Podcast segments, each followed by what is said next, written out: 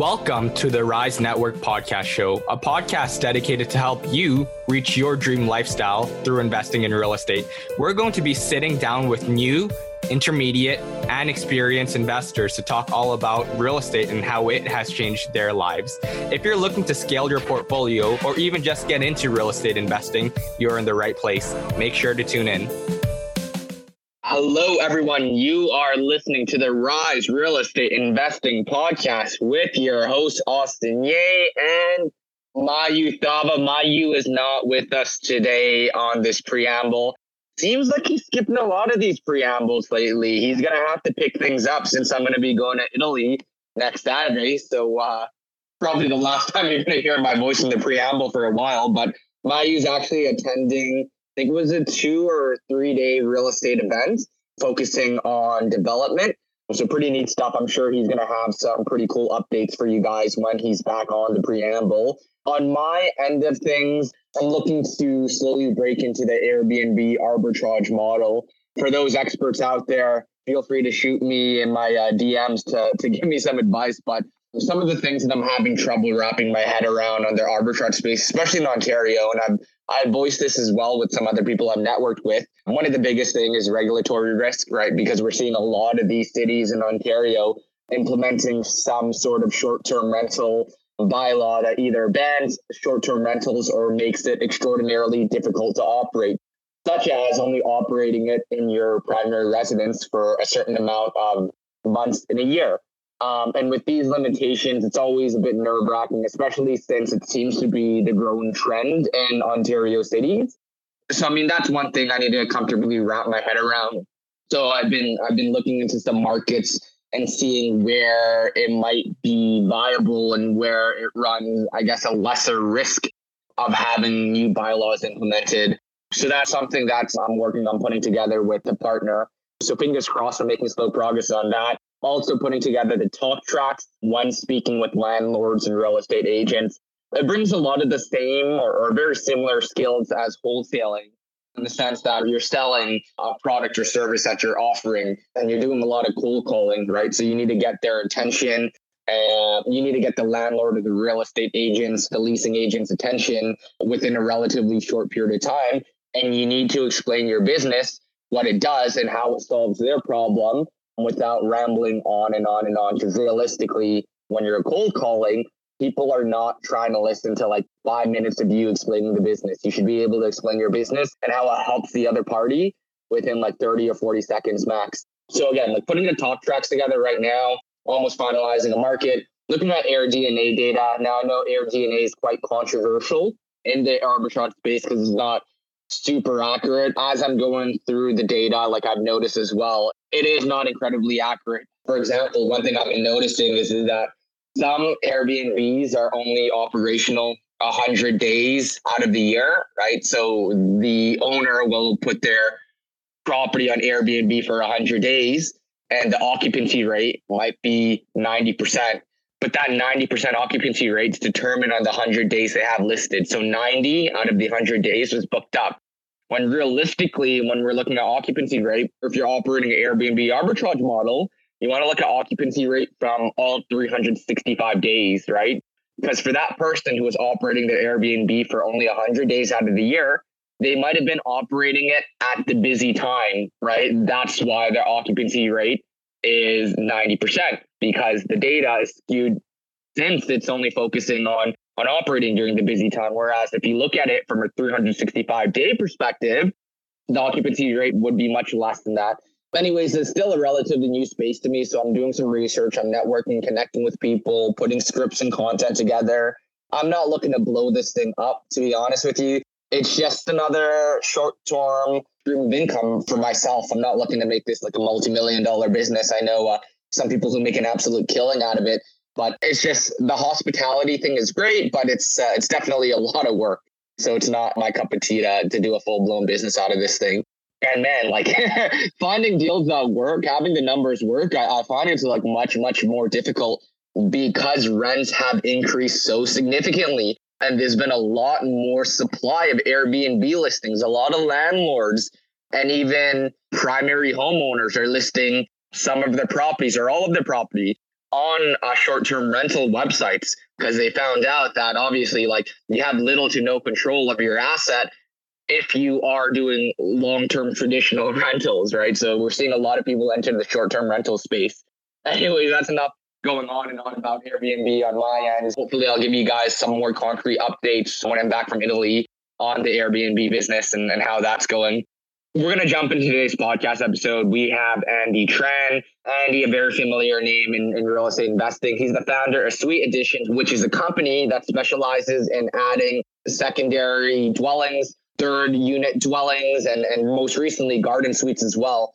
So Andy's definitely an expert in this place. Not only has he implemented this strategy in his own personal portfolio, but he's implemented this strategy in numerous other investors' portfolio as well. So we get into a ton of great content in today's episode, such as the cost of secondary suites, what to look for when building out secondary suites, when does it make sense to add a third suite to a property. We get into the basics of garden suites as well. And um, yeah, again, we, we dive into so much different content in this episode. I'm not doing justice summarizing it here. So I guess you guys just have to tune in. It's going to be a fantastic episode. Let's get to it right now.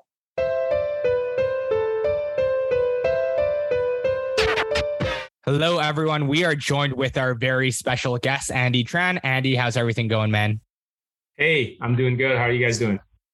Doing good, Andy. So Andy from Suite Additions. You're kind of a an expert in secondary suites, but also now garden suites. But before we get into that, why don't you tell our audience like a little bit about yourself, how you got started, even in the investing space, and how you kind of migrated into the space that you're in now? Sure. Yeah. So what I'll talk about, kind of the few things that are part of my background that kind of uh, lend itself to where I am right now. So I started getting into uh, real estate investing, uh, you know, way back in 2006. Back then, I didn't really know what to do. I was reading a lot of books. I was consuming a lot of content, attending meetings, but I wasn't really, you know, comfortable. And I, I got into kind of pre-construction condos. And, uh, you know, that worked out just based on the market, but it wasn't really something that I had direct control over, which was, you know, always an issue for me is I always want to have control on my investments. So in 2010 was when I actually jumped into investing in single family properties in Hamilton.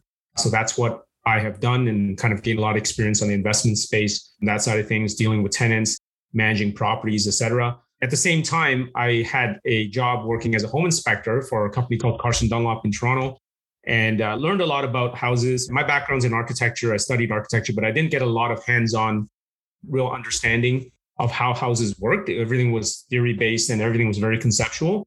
So, kind of the background training in architecture and design, and then combine that with home inspections and then also being part of the renovation process really helped me fully understand what was involved in you know managing a property and building a property and renovating a property and during that time when i was in carson dunlop i also moved on to the education side so that really kind of got me excited about you know how can i put content in a format that people can understand and learn.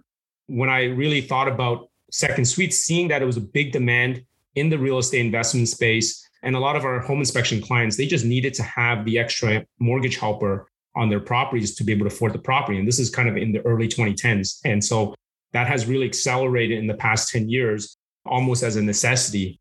And when I saw that necessity, I said, hey, you know what? Why don't I start a design consulting company and then, you know, blend a little bit of education in that to let people know what are the opportunities are and what they can do with their property to kind of maximize that use.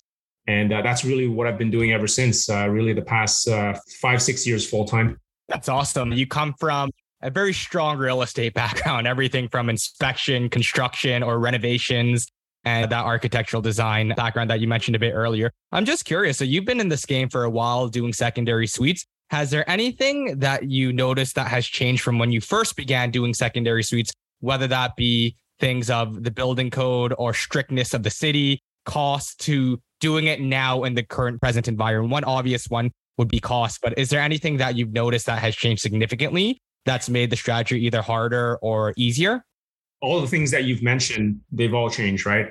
Basically, all of the above. So, definitely costs, right? And we know that, right? With inflation, so higher labor costs, higher material costs. Although lately, you know, some of the material costs have gone down a little bit, which is a little bit of a relief.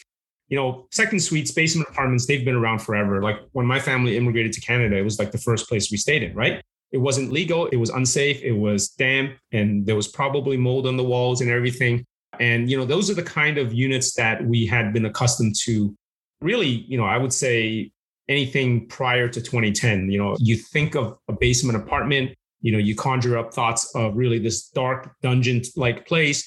Maybe it's kind of like a frat house situation. I've spent enough times with buddies in their college apartments, you know, once they move out of residence, they kind of go into these kind of places. And what we've noticed is that, you know, a lot of middle income earners are priced out of the housing market, you know, whether it's to own or to rent an entire house. This really became a viable alternative. You know, they are still earning good income. They still want to live in good neighborhoods. They want to have access to the schools and community centers and all that sort of stuff.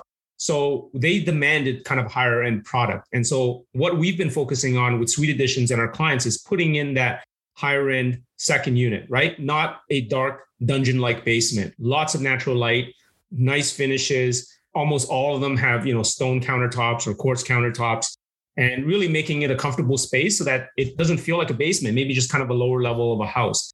And so, of course, you know, with costs that had escalated with the quality of, of workmanship, but we're also seeing the tenant quality being, you know, higher income tenants and uh, people wanting to stay longer term in these spaces. Is there a certain type of product, whether it's geographically or a certain type of house, like that really works? And the reason I'm asking this is when we talk about costs and costs kind of going up, I'm assuming for BRRRR investors, et cetera, which primarily our audience is kind of BRRRR investors, it probably doesn't work in a city like Timmins, as an example, right? Like I'm assuming there's kind of minimum criteria that need to be met for the property, but also the asset value to kind of justify adding a secondary suite. There's a lot of factors that play into somebody wanting to put in a second suite, right? And they are everywhere in Toronto, in Hamilton, Kitchener, Timmins, North Bay, wherever you are, you see them, whether legal or illegal, you see mm. them. And they're there for many different reasons, right? Some people just want to have that extra unit for a family member, while some people are looking at it as an investment. Generally speaking, though, I mean, the, the higher density a city is or a town is, it's going to make more sense, right? Because that's when you have a particular structure and it's going to cost you a certain amount of money. Generally speaking, labor and materials are going to be roughly the same. Probably labor is going to be more expensive in, in Toronto compared to Timmins, but material costs are going to be the same. So you have to be able to kind of justify that cost. So this is why all things being equal, if it's a higher density, more expensive market, then it makes a lot of sense. Now, having said that, you know, if the property costs a million and a half dollars, as many, you know, regular bungalows do in Toronto, then it might not make sense, right? this is why you know we have sweet spot cities that you know I call them kind of the you know maybe second tier cities compared to the big mega cities like Toronto, Vancouver, and, and Montreal, maybe like Hamilton. Although Hamilton is probably up there right now, Kitchener, Brantford, those types of cities where it makes sense from a rental perspective that you're going to be able to cover the cost to invest in something like that from the standpoint of you know down payment for a property the closing costs renovation costs and the holding costs for that duration that you're putting in that second unit. Gotcha. Yeah, so that makes sense. A lot of investors in our network have been moving more towards second units. Now, with asset prices increasing to what they are now, when you refinance a lot of these assets, the numbers are getting much, much more tighter. Have you been noticing a lot more of your clients doing triplex conversions? And if so, what is the type of property you look for that makes it an ideal triplex conversion versus a duplex conversion? Or is it both sort of the same sort of property? the principles are the same, right? You want to have maximum space for like three units.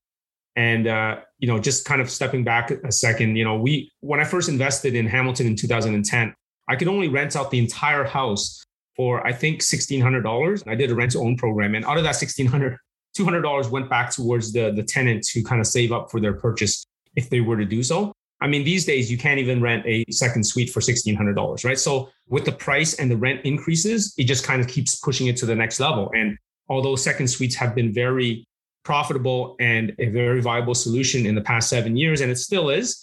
However, you know, a lot of people are kind of looking towards the next thing, right? So the next thing we're looking at is how do you do three units? And three units comes in many different flavors, right? So triplex is specifically something that is uh, you know, typically three equal units, and a lot of them are purpose built as triplexes. So we more like to say conversions to three units because when you say conversions to three units, it might be a triplex, it might be a duplex with one additional unit, it might be one unit with two second suites, which is what they allow in many areas in Toronto, or it might be a garden suite, right? Or uh, the official term in Ontario is additional residential unit, which is a detached structure on the same property.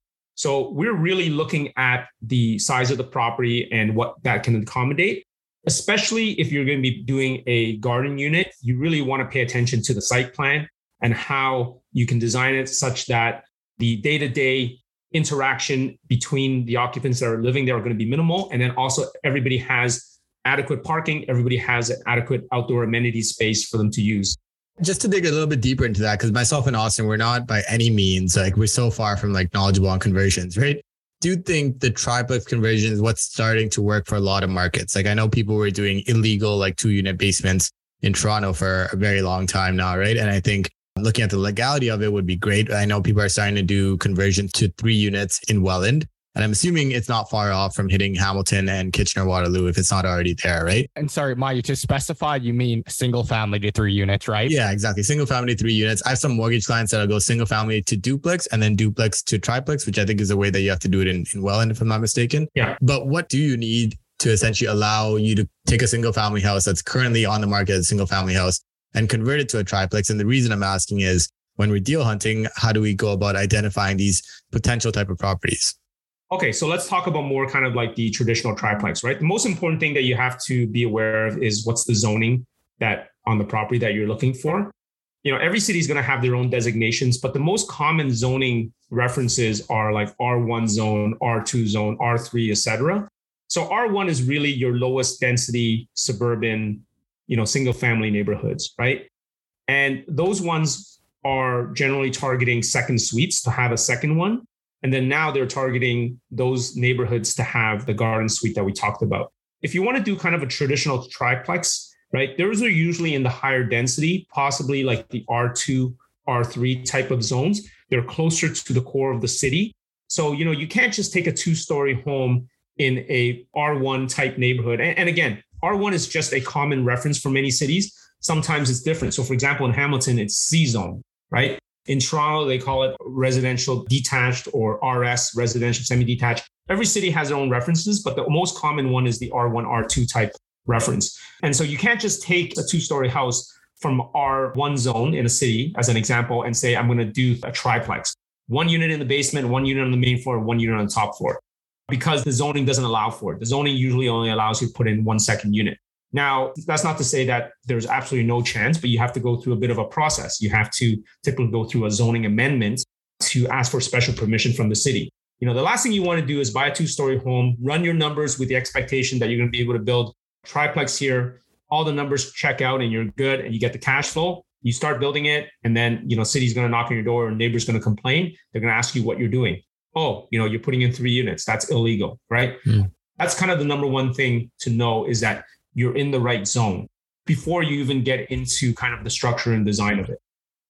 I know this is uh, kind of a could lead to broad answers, but what's the price difference between taking a single family, converting it to a duplex, an average one? Um, I don't know if there's an average versus taking a single family and turning it into three units. Is it like a drastic price difference or, or not substantial? Yeah. Well, I mean, again, it's going to depend on the size, right? So if you're taking a bungalow and you're converting to three units, what are you doing? Are you subdividing the basement into two separate units? Is that kind of the goal? Yeah. I mean, in that situation, if it was legal, like it is legal in Toronto to do that, certain neighborhoods, right? Not everywhere. If you're in the R zone, you can have two second suites. There are provisions in terms of the maximum size. But really, I mean, all you're doing is what you're doing. You're putting in an extra kitchen, you're putting in an extra bathroom. Fire separation is going to be the same. You still only required to have one heating system to heat all three units in that situation. So I would say that the increase in cost would probably be relatively nominal. But if let's say you had a two story home and you were to put in a second unit in the basement and then you want to put in a third unit on the second floor, then you're essentially, you know, potentially doubling the cost, right? Certain mm-hmm. things are going to be fixed costs, but you're essentially, you know, really kind of look at the square footage, right? You know, depending on the size that you do, it could be anywhere between $150 per square foot if you were to take existing structure of a building and convert that to an additional unit. That's kind of mm-hmm. the rough ballpark I would give people. So what I've been hearing from like my mortgage clients is it's about like 100 and 100 to 150, like usually around 150 for a single family to duplex, and then it's about 250 for taking that duplex to triplex, right? So in total, 250 for taking a one unit house to three units, and then it's about 150 for one unit to two units. Is that kind of reasonable? Yeah, I mean, I would probably say that that would be That's pretty reasonable. Yeah. Okay. Yeah. I guess that leads me into my next question. With these garden suites, and the reason I'm asking is you look at a city like Toronto, bungalow prices were getting pretty crazy. Um, I think it's great if you can take a single family house and make it into four units. And what I mean by that is you take the existing bungalow structure, if you can add two secondary dwellings into the basement unit, and if you can add a garden suite into future in the back, that to me is a huge lift in value, right? It's a completely different game now. Is that even possible in cities like Toronto and like these big like metropolitan cities? Can you eventually take a single family house to four units now?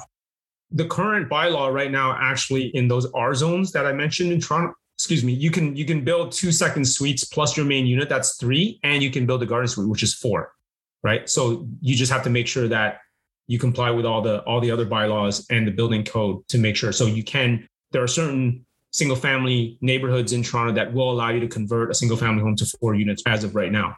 Is this primarily like, because I know East York used to allow like laneway suites and stuff like that. Is this primarily, and you might not know the answer to this because it's, it's very geographic based, but Yeah. is it primarily closer to the downtown core that you're seeing this kind of? Yeah, uh, not necessarily to the downtown downtown core. I would call it the first ring suburb, so the original city of Toronto. Uh, Whereas when you look at kind of the more second ring suburbs that I call the Scarboroughs, the North Yorks, the Etobicokes, that type of geographic region, those are still very uh, typically are not the R zones I'm talking about. Those are the RD, RS, the residential detached and residential semi. And in those areas, you can do three right now. because they're not letting you do garden suites or because No, it's because you can only do one second suite, not Ah, okay. because Hmm. like in the in the closer to the core, right? Yeah. Like that first ring suburb I'm talking about.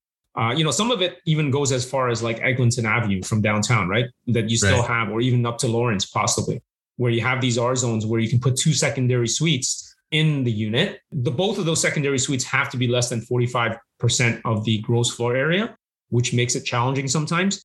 Um, But if you're able to accomplish that, you can add in that fourth unit in a lot of areas, right? So the direction is kind of towards the three, four units for many, many municipalities. Well, What is the ideal property to add a garden suite to? Does it have to be deep enough? Because I'm looking at my parents' house right now. Their lot's not very deep, although it is wide. Is there sort of like a cookie cutter property that you look at that you say, okay, this would make a good garden suite? And would you be able to elaborate on that a bit?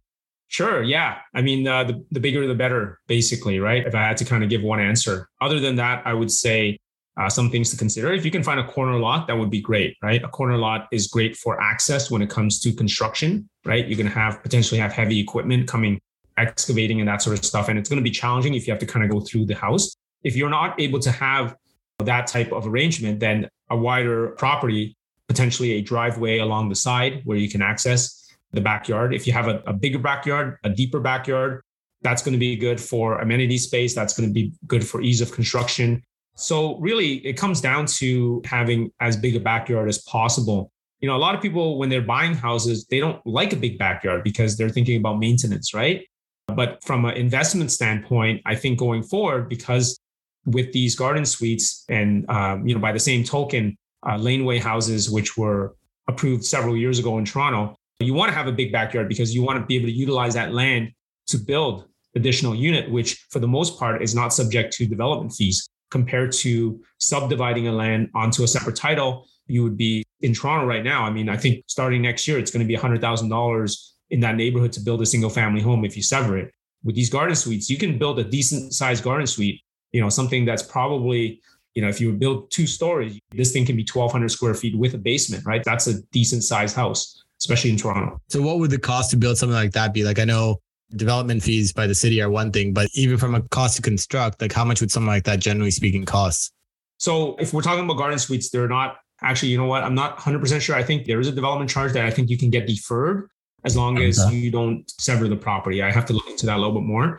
But it really depends. I mean, you could get numbers ranging between, depending on the size of the unit as well, right? Like if you have a single slab on grade type of property, it could potentially cost you, you know, I, I don't want to say anything lower than 250 these days. It's just very hard. Like just looking at numbers, like even if you see it yourself, it's very hard to get under the 250, 300 range, right? But I'm hearing between like 300 to like six, 700, right? I mean, just Mm. look at the cost of building a regular house, right? So look at that. And that's pretty much comparable. However, from a per square footage perspective, it's going to be more expensive because there's a lot of fixed costs that are going to be the same, whether your unit is 800 square feet or whether it's going to be 3,000 square feet, right? An electrical panel is going to cost the same. Furnace is going to be roughly the same, right? So the per square footage cost is going to be higher on a garden suite or a laneway suite compared to a regular, say, 2,000 square foot home. What what's the per square feet costs work out to typically? About like well, if you're able to like have it really tight, like let's say you're you're GCing it, right? So you are hiring somebody to excavate, you're hiring someone to pour the foundation, you're hiring a framer, all the individual trades, you know, you can probably get a 800 square foot unit in there for 250 possibly. That's probably roughly 250 $300 a square foot. And I guess mm-hmm. a lot of it, because you did say slab and grade or, or whatever that thing is called, where you essentially don't have a basement. I guess that definitely adds on to the cost as well if you want to add a basement. Yeah. Correct me if I'm wrong, but is it in cities like Barrie and Orillia where you're allowed to now have two units within the garden suite? Is that a thing yet or no? No, I, I, okay. I haven't heard. the only place okay. I've heard of that is in Alberta to allow you to have okay. two units in a garden suite. So it's the garden suite is one unit. From an investor point of view, we always look at return on capital, right? Whenever we undergo a project, we need to be able, not always, but ideally like to BRRRR out the money. One of the troublesome parts I think about garden suites for now in the short term, and correct me if I'm wrong, because of course, like again, I'm not an expert in this.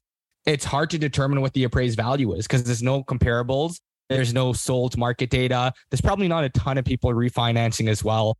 Is that something that you would agree is, I wouldn't say necessarily a risk, but something to keep in mind when when doing these sort of projects? Or absolutely, it's not for everyone. And uh, there's two types of people that would build a garden suite, right? The first type would be your homeowner. I need to build one for my aging mom or for my adult kids to live here next to me, something like that. Something where it's just it's very focused on end user. And then the second type would be the investor that may not necessarily want to leverage off and buy another property, right? Because a lot of investors come to me and say, Hey, Andy, why would I spend $300,000 to build this garden suite when I can just use that $300,000 to buy another property and to put in a second suite and have an extra property, right? I don't have any answer to that. If that's what you want to do, that's great. Although other person that I think would be suitable for the garden suite would be someone that may not necessarily want to be more leveraged. They may want to just say, you know what, I have a nice piece of land here. I have a great property. I can rent it out for a good amount of money. That's going to more than cover the cost for me to finance the build of this. I'm going to build it. It's going to be a long-term hold. And this is what's going to make sense for me right now and in the future. Whereas if you're just strictly looking at acquiring the maximum number of properties, it may not make sense. But even if you are the type of person that want to maximize the number of properties, why not find a property where you have that potential at least, right? So do your main unit or basement suite, whatever it is. But maybe in the future, you're going to be able to build that garden suite, or you're going to be able to sell it to someone that's going to be building it. And maybe at that time, there's going to be that value that's going to be added in, right? So whether you build it or not, if you're acquiring property, why not find something that is going to be suitable? Mm-hmm. Yeah. And I think part of the problem is also just appraisals and, and bank financing and kind of the requirements from them is generally to only value the one structure on a, on a property, which is why even when like we've looked Austin at deals where there's three houses on one title and it's like, well, you know, getting that yeah. thing financed is a pain in the ass, right? Yeah, that's the big one. The financing. And don't expect an appraisal to come higher than probably what you spent on it. And in many cases, it's even going to be lower because they mm-hmm. don't know. They don't like there's no value. It's really for that rental income. Yeah. Yeah. I do think a big part of the garden suites is ultimately just going to be like an income helper, right? Like, I think mm-hmm. right now, the obvious like application is like you've got a retiree couple and like they've got equity in their house and HELOC. You just build something in the backyard for 250 grand, $300,000. It still will generate at least like, obviously, this depends on each city, but if it generates like $2,000 a month, that's 24,000 on a 250K investment, not a bad like rate of return, right? Yeah. So I do got to see the application there. And I think obviously into the future, it'll be something that a lot of investors, I think, look for as well. So I do want to get clarification then. So to have the garden suite, I know you said bigger is better. Is there like parking requirements? And what I'm thinking about here is normally these bungalows in Scarborough, as an example, because I look at that market quite a bit, you've got 40 by 120 is kind of the average lot size, right? Some of them usually have like a lane for parking, right? Like kind of a one route access directly down the side. Would that suffice for even the two units in the basement, like garden suite? Are there some things that we need to look for when we're looking at properties that have this future capacity? So if you're looking at Scarborough, I have good news for you. Like Toronto, you, you're not required to have any additional parking for a second suite. If you have two second suites, then you need parking for one of them. But if you have one second suite and garden suite, you're not required to have additional parking. You're only required to have the parking for the original home, right? Mm. However, you have to require, I think you have to bike parking for the garden suite. That's a lot easier. To bike parking? Bike, bicycle parking. Oh, wow. I didn't even know that. Yeah. yeah. Throw yeah. that on the lawn. Yeah. yeah. You, you just have to show it on your drawing. Yeah. Look into the city. So Hamilton actually eliminated their parking requirements as well. That's kind of the trend. Although, you know, from a business standpoint, it may not necessarily make sense if you're renting it out to separate tenants, they have cars, right? So still provision for it, but uh, you know, the, the great thing is that it doesn't have to comply exactly with the bylaws require for a parking space because it's not required. So you can create something that is practical, right? Maybe a smaller space or something like that. So those are the kind of things you you kind of want to look for. But most cities will require you still to have three parking spaces, one for each unit, sometimes four. And in many cases, they're allowed to be tandem, single file. But some cases, you know, they have to be unobstructing between the vehicles. Mm-hmm. So, Andy, we're talking a bit offline about. Um, I, I know your company, Suite Additions, is doing a couple of garden suites at the moment, and it's still a relatively new space, not only on your side but on the city side as well, right? Yeah. So, what are some challenges that you're noticing as you're going through some of these projects, and what are you doing to overcome these sort of challenges?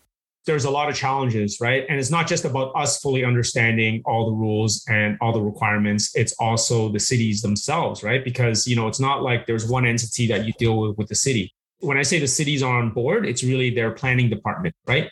Along with the uh, the uh, the province, is that they're pushing for more densification within the city. You know, we're dealing with the building department, the planning department, right? The planning committee department. We're dealing with uh, engineering when it comes to roads. We're dealing with uh, water and sewer and a host of other kind of departments, parking potentially, forestry, stuff like that. And you know, there's no communication. And so, you know, you're trying to get information, you're trying to kind of put all the pieces together. You might get misinformation.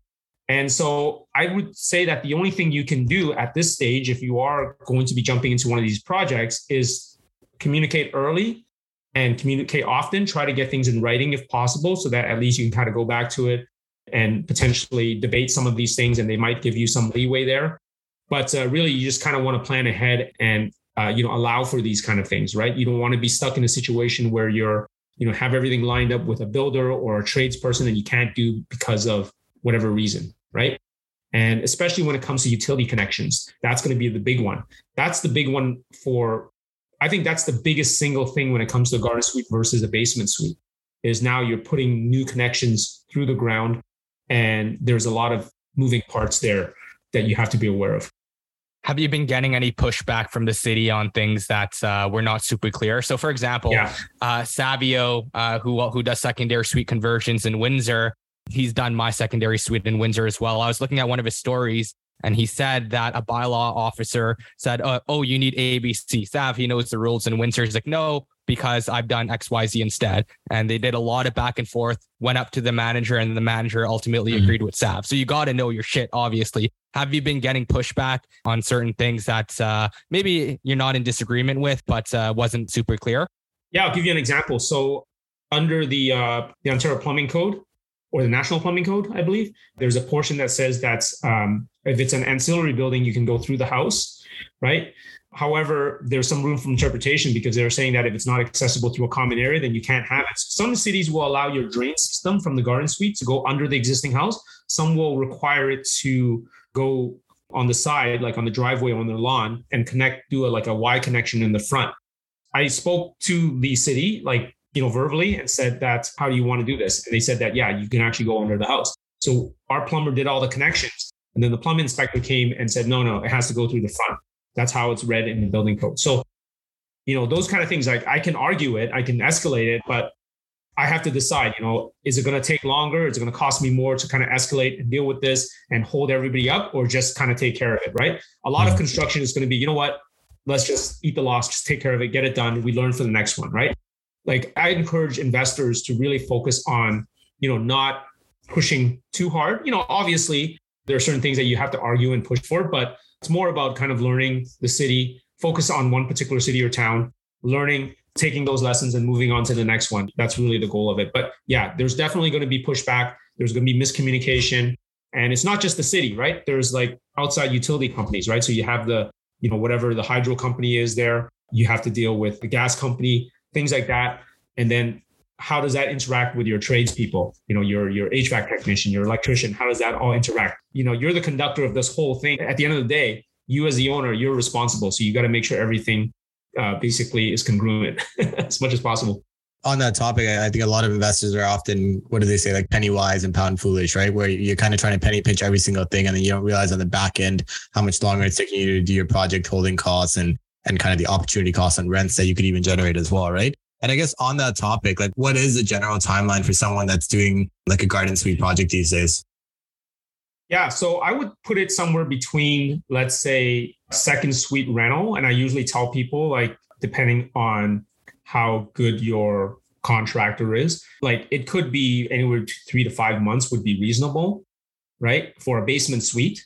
For a full build, a house, right? Like, not including the permit process and all that, it could potentially be six to nine months, right? So to me, something reasonable for a garden suite would be maybe five to eight months, something like that right? And this is like you know, you're hiring someone like a builder that has all the tradespeople ready to go and everything scheduled properly, right? Possibly even four months in some cases.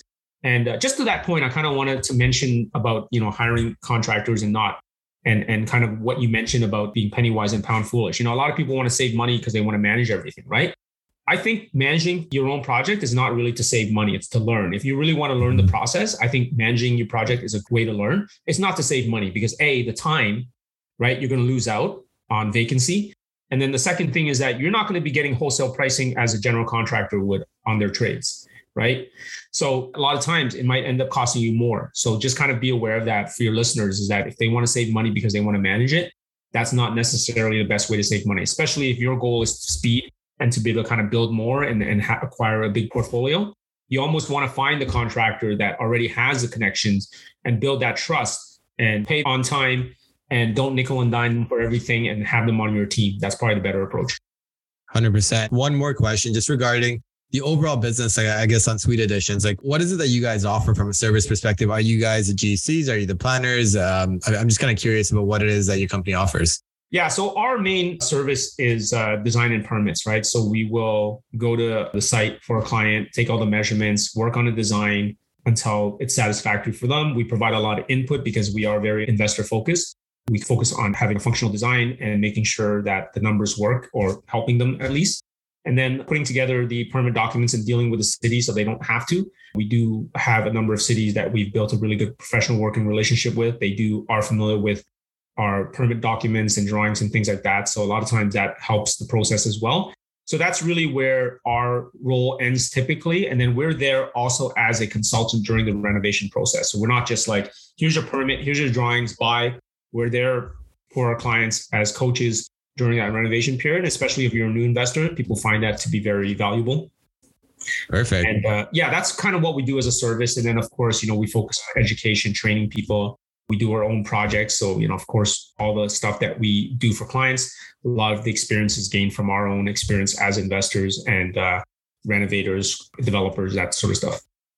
Awesome, Andy. So, generally, at this point in the podcast, we'd like to ask our guests two questions. The first question is, where do you see yourself five years from now? Answer that from the business perspective as well. Like, I'd be curious from geographies and everything. Yeah, absolutely. You know, I'm pretty happy with where our company is. It's a small uh, boutique company, and we get more projects sent our way than we can handle. We're happy with that. We kind of like to keep it a small team and not necessarily just grow and take on more. However, what we like to do is, I would say definitely within five years, is to get more people knowledgeable about this and you know doing it for themselves. Very first thing is doing it for yourself, for your family, right? If this makes sense, you know, and then maybe uh, you know getting a little bit of rental income and then building your portfolio.